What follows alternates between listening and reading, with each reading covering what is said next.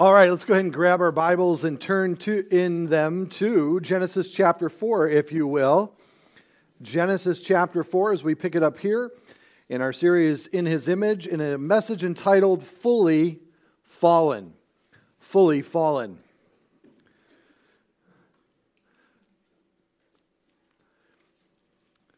Today we begin with a story of two brothers. The first and second sons of Adam and Eve. And it is apparent already that sin is already taking its toll upon mankind. We clearly see the effect of sin are in full play. However, there's still more to this story. Contained within it, we see that there are individuals, one who will try to approach God on their own terms, and one who will do it in the manner in which He's prescribed for them to come.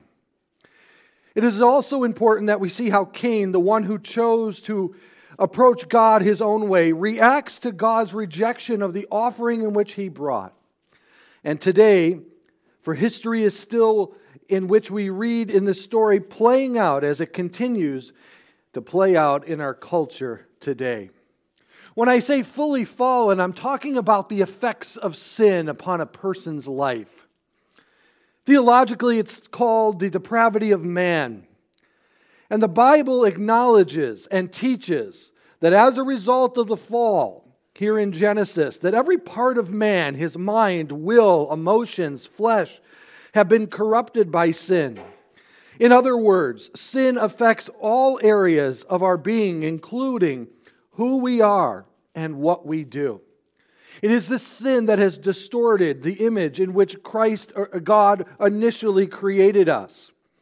It is due to this reason that it has penetrated every aspect to our very core of our being has been tainted by sin and therefore God says that all of our works before him are like filthy rags.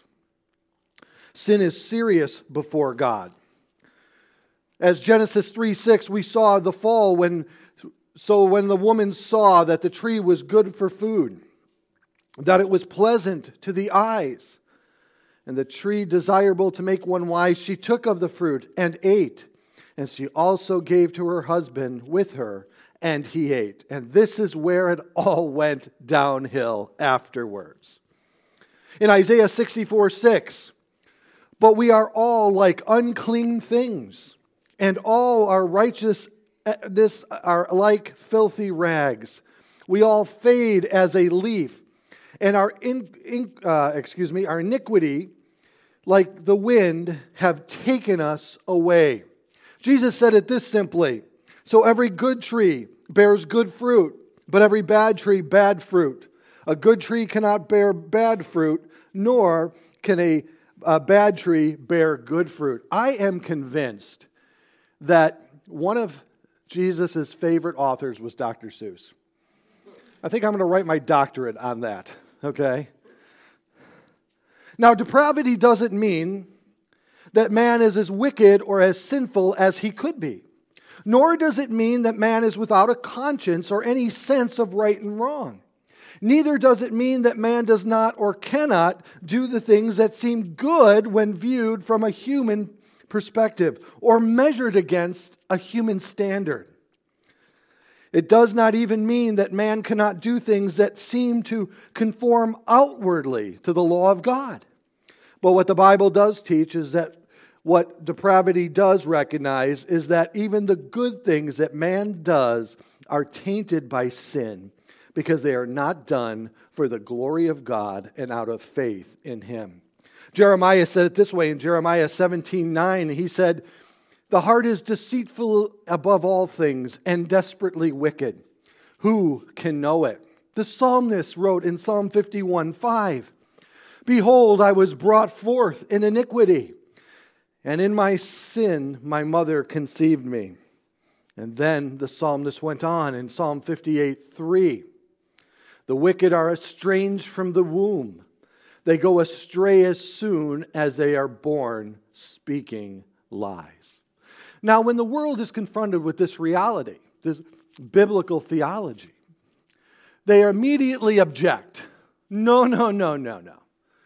Believing that man is inherently good, born inherently good.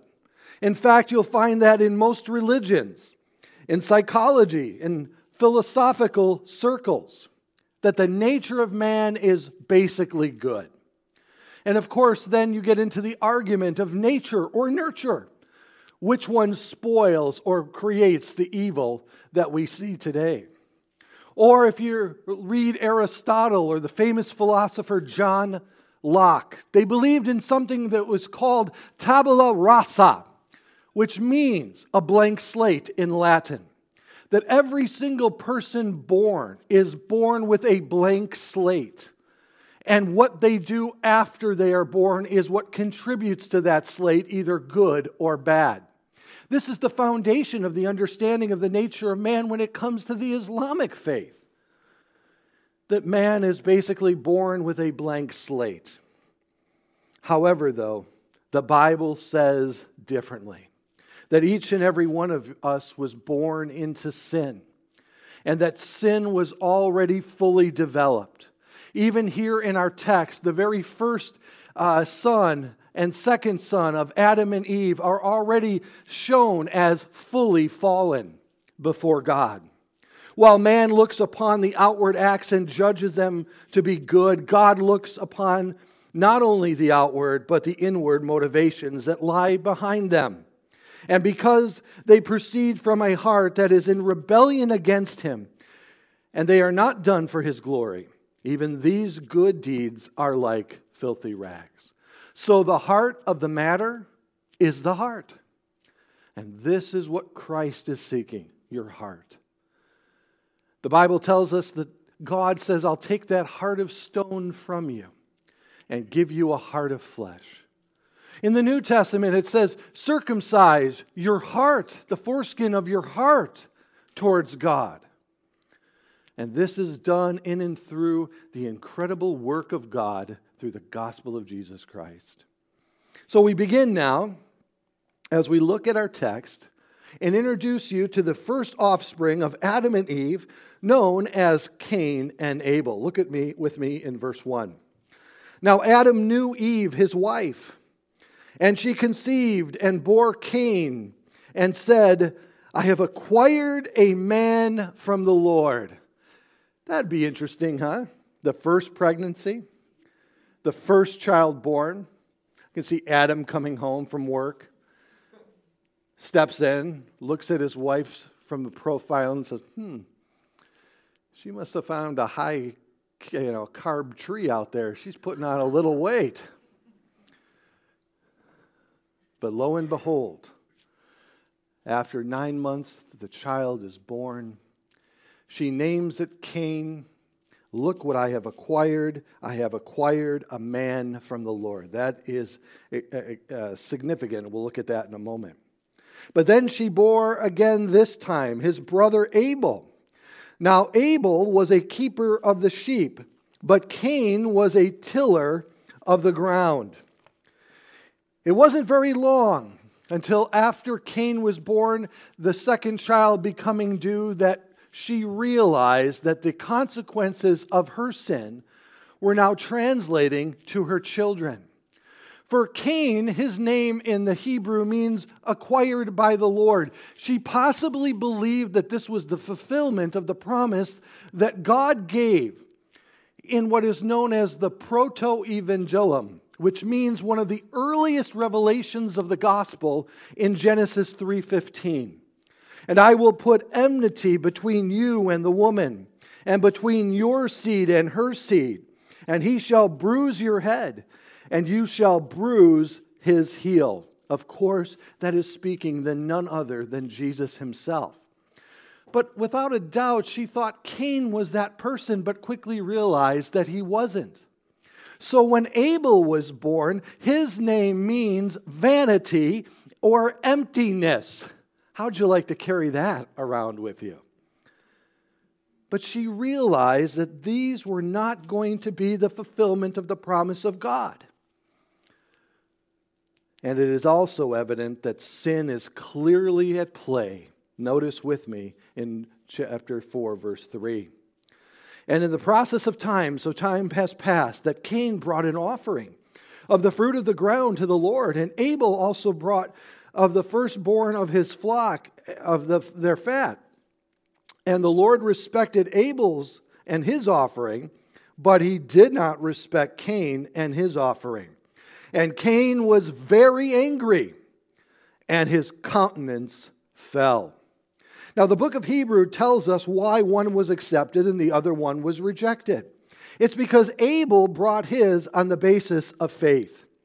In Hebrews 11:4 it says by faith Abel offered to God a more excellent sacrifice than Cain through which he obtained the witness that he was righteous God testifying of his gifts and through it he being dead still speaks the offering that Cain, I'm sorry, that Abel offered that was accepted by God was given to God on the basis of faith, but it also was the sacrifice itself. Notice in Hebrews 9:22.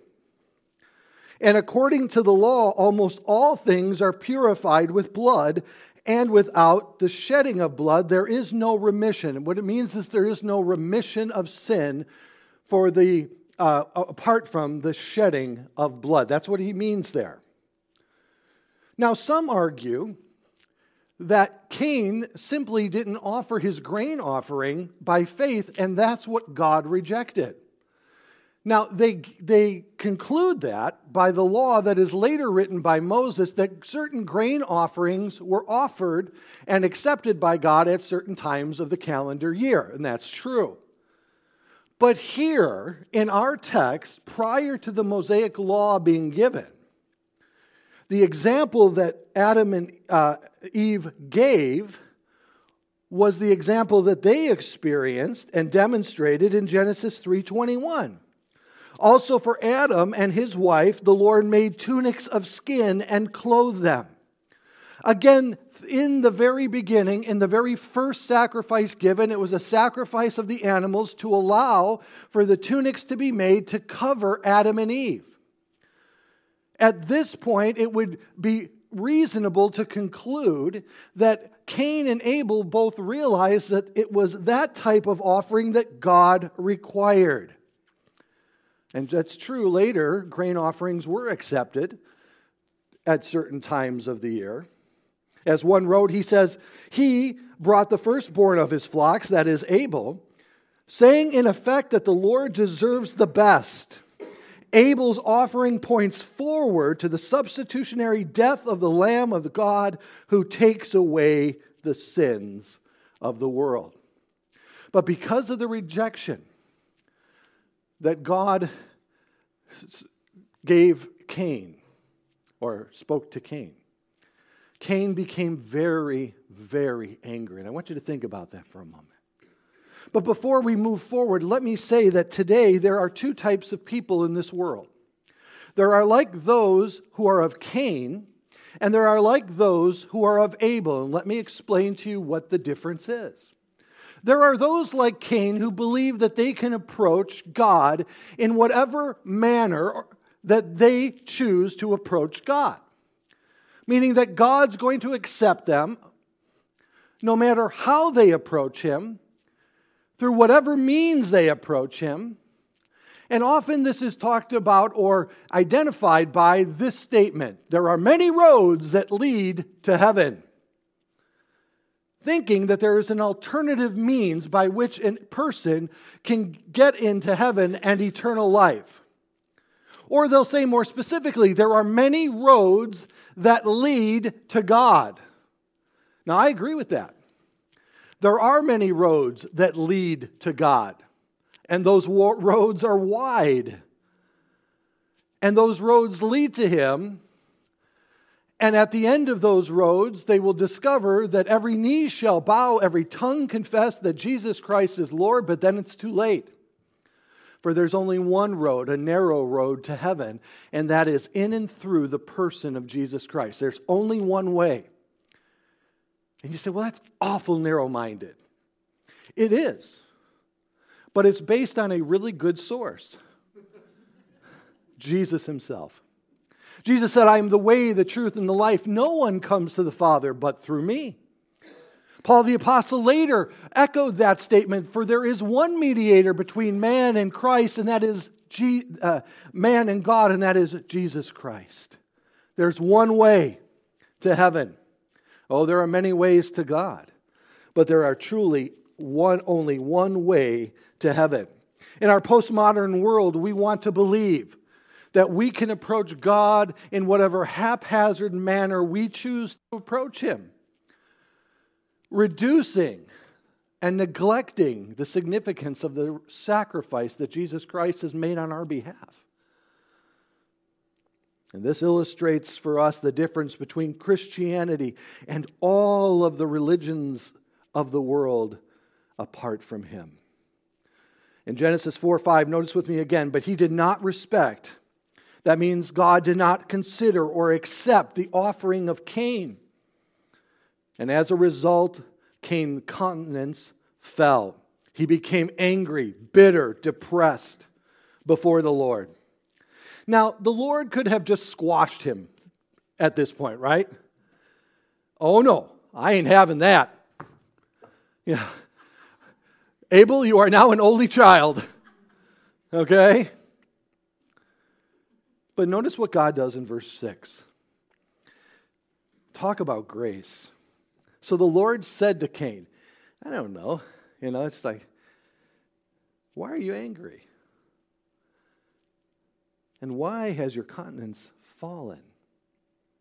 If you do well, will you not be accepted? Cain, just come the right way. God didn't exclude him, God invited him.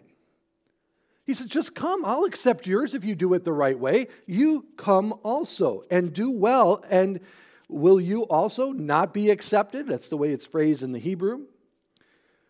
But, and if you do not do well, please know that sin lies at the door. You're on a slippery slope, Cain. This is your moment. This is your opportunity. Or as I like to say, this is your appointment with God. This is it. You can go one of two ways. You can come to me through the manner in which I have prescribed, or you can start down the endless slippery slope of sin. That term lies is like a lion crouched, waiting to pounce upon its prey. I think of Peter when he says that Satan goes about as a roaring lion, seeking in whom he may destroy. Sin is at your door, and its desire is for you. But you should rule over it, master it. You don't have to subject yourself to it. If I may paraphrase or put it in, you know, vernacular that we could all, you don't have to go there, king. You don't have to. Come to me. Because God knew that the slope of sin will quickly take you and spiral you out of control. So many people's lives that we see from our perspective are being destroyed, and we think it's all of the various elements of the world, when in actuality it is the sin of the heart. That leads them down various paths.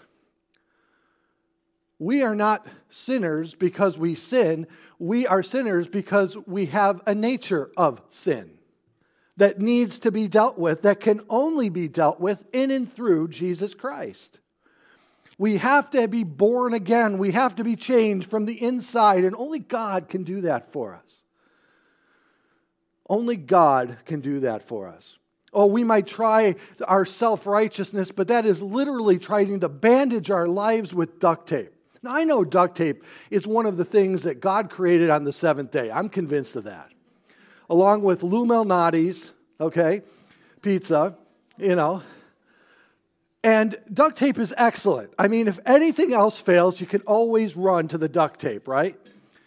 I remember my buddy, and uh, after uh, we graduated high school. Him and I were saved, and we were going to church together. And one day from work, I called him. I said, "Hey, coming uh, coming over after work to pick me up, and we'll go out and." You know, we'll have some fun. We'll paint the uh, town red. We'll get ice cream. We're Christians. What else were we going to do? You know. He goes, Yeah, but I'm working on my car right now. I'm doing some body work. I said, Oh, what are you doing? Some Bondo? Well, kind of, well, he kind of you know spun out, just kind of drifted off. I said, okay, well, finish up and get over here and pick me up. He goes, all right, I'm on my way. I'll meet you at your house. So I got to home, took a shower, stood outside waiting for him to pick me up. And he's coming down the street. And as he pulls up alongside of me, his definition of body work was an endless supply of duct tape over the entire car. He had one of those station wagons with the wood, fake wood panel on the outside. I mean, I mean, we were, we were something back then. And he had these, and they didn't even go straight. They're up and down, diagonal. It was like, we're going to be single forever, pal, if we keep driving around in this. All right? But duct tape isn't going to do it. We can't fix ourselves. There's nothing that we can do. Cain, please, it's almost as he's appealing and inviting him, please, but if not, sin's lying at your door, Cain, but you should rule over it. Now, Cain talked with Abel, his brother, and it came to pass when they were in the field that Cain rose up against Abel, his brother, and killed him. Cain made his decision.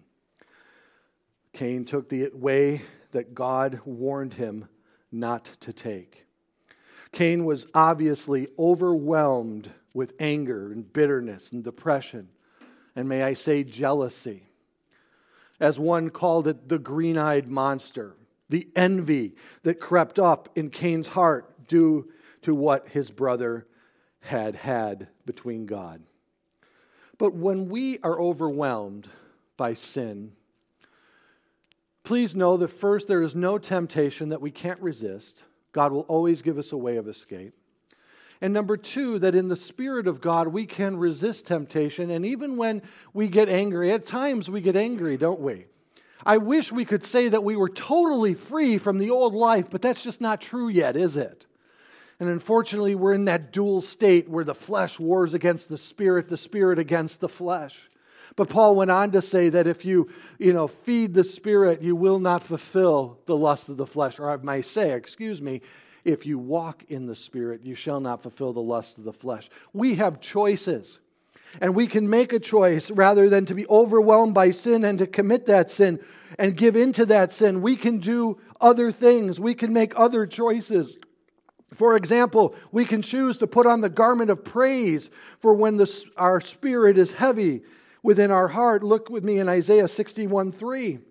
To console those who mourn in Zion, to give them beauty from ashes, the oil of joy for mourning, the garments of praise for the spirit of heaviness, that they may be called trees of righteousness, not allowing these emotions to carry us into sin. The planting of the Lord, that he may be glorified. I love what Paul writes, and he gives us three here that we can choose. We can choose to rejoice in the Lord. 1 Thessalonians 5:16, rejoice always. I love that. It's a great memory verse, two words. You should get a gold star in your church chart. We can choose to pray without ceasing, for the Bible says, pray without ceasing. We can choose to give thanks in everything, as Paul went on to say, in everything give thanks, for this is the will of God in Christ Jesus for you or one of my favorites when I am faced with a, a, point of reality like this, when emotion is overwhelming.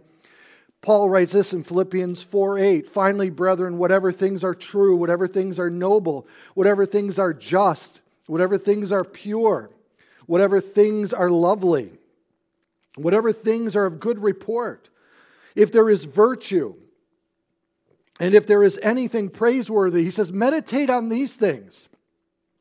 Hey, when you get fired up and you get angry, maybe you're like me, you have wonderful devotions. You get up early in the morning, you have great devotions with God, you pray, oh, Lord, He speaks to you through His Word.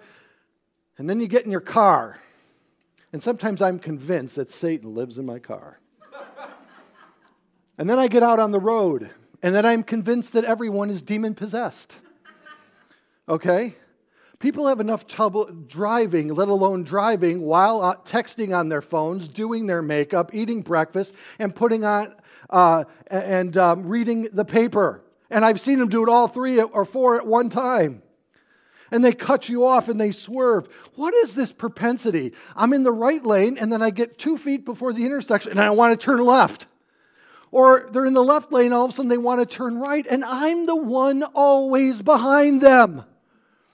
It's like, dude, just make up your mind. You know, and, and then you're like, you know, or someone, you know, cuts you off and then they give you this certain hand gesture. I, do I have to spell it out? Okay. They're pointing up but with the wrong finger. Okay. And it's like, it's not my fault. I'm driving here, I'm doing the speed limit. I want to get home before it gets dark because I can't see it. And you know, I'm old. And you cut me off. You, you flip me the, uh, the high five sign, kind of, and you get mad at me. The anger starts brewing, right? You just want to really see how fast your car is. How many of you are tempted when someone's tailgating you to step on the brakes? Yeah, yeah, me too, brother. Thank you for not me being alone. But notice with me, there are choices that we can make. We don't have to go there. David said it this way in Psalm 42 11 Why are you cast down, O my soul? Why are you disquieted within me? Hope in God, for I shall yet praise him. I mean, I'm going to get through this. Help, the help of my countenance and my God. Meaning, in the Hebrew, God is aware of what I'm going through, He knows what I'm ha- uh, dealing with, and He's with me through it and I will praise him. The Septuagint reads that Cain, if you were to offer correctly, will it not be accepted? You will do well and you will avoid these things. James reminds us in James 1:15 that when desire has conceived it gives birth to sin. And sin when it's fully full grown brings forth death. If you want to control sin in your life through the power of the Holy Spirit, deal with it when it's a desire. Bring every thought into the captivity of Christ. Hey, practically, stay away from places that are going to cause you to stumble, right? You don't need to go there. If you struggle with drinking, don't pull into a, uh, a liquor store saying, I just want to see how strong I am. Really? It's more demonstrating how stupid you are, you know. Run from sin. Get out of there. Again, God told us from the very beginning that He was going to provide a way, and the sacrifice that Abel brought was a demonstration that it's only through the remission, uh, only by blood, that we can find the remission of sin. In fact, Cain actually contradicted the one instruction that God had given him to be fruitful and multiply. God's uh, Cain subtracted from that by killing his brother Abel. Notice with me in verse 9 of our text. Then the Lord said to Cain, Where is Abel your brother? Sound familiar? Adam and Eve, where are you? Where is Abel your brother? And he said, I don't know. Am I my brother's keeper? There it is. The sarcasm. In the Hebrew, I can't definitively argue for this, but I really believe this is the first example of the rolling back of the eyes. I don't know. God, yeah. I, I can't do it. Autumn, can you help me do it so well? No.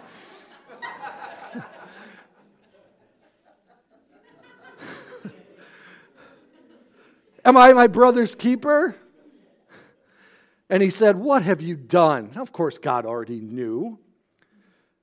The voice of your brother's blood cries out to me from the ground. So now you are cursed from the earth, which has opened its mouth to receive your brother's blood from your hand. And when you till the ground, it shall no longer yield its strength to you. A fugitive and a vagabond you shall be on the earth.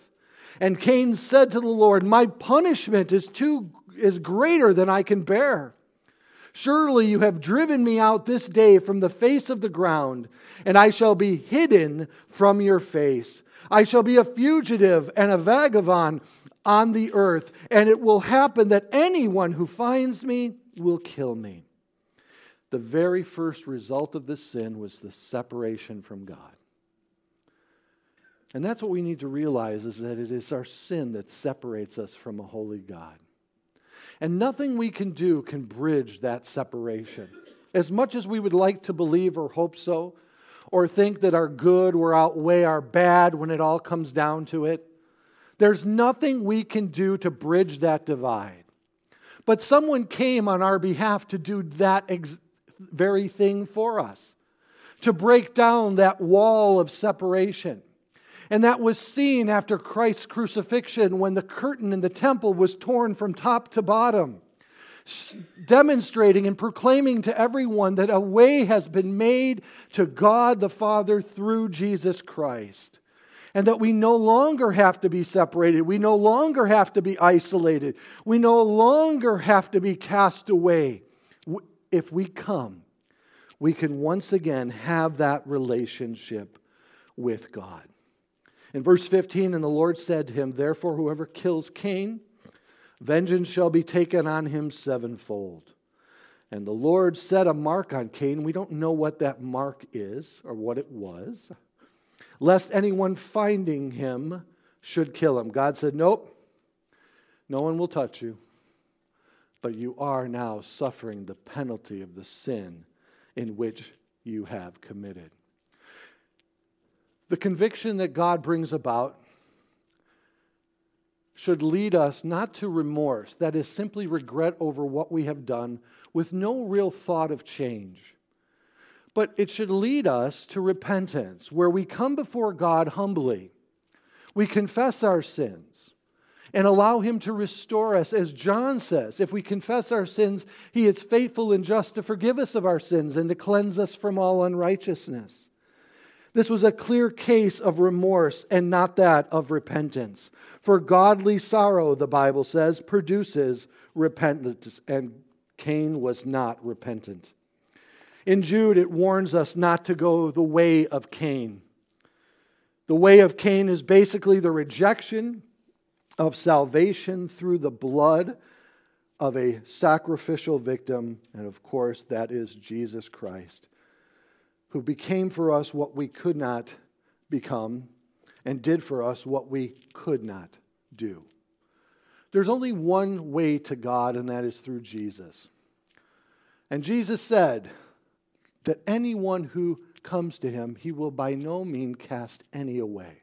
I don't care what you've done, I don't care what sins you've committed. Jesus Christ can deal with them and take care of them and restore your relationship to God the Father today. The Bible says today is the day of salvation. The Bible says that God has come to seek those who were lost. Jesus said very clearly, For I have not come into the world to condemn the world, but to save it. I don't know about you, but in this church in 2024, with God continuing us, allowing us to be here, I want to see as many people saved as possible, don't you? Does anybody here not know someone who isn't saved? Raise your hand if you don't know someone who isn't saved. Okay, Nathan, put your hand down. I know you have three friends on Facebook and they're your mom, brother, and dad. Okay. That being said, guys, we have a lot of work ahead of us to share the love of Jesus Christ. And in Christ, notice with me, and we'll close with this before we have communion together. Therefore, if anyone is in Christ, he or she is a new creation. All things have passed away, for behold, all things have become new. And that's what you can experience today a fresh start in Jesus. And you can leave here today knowing that if anything were to happen, that you know that you would enter into his presence in glory in heaven for all eternity. Amen.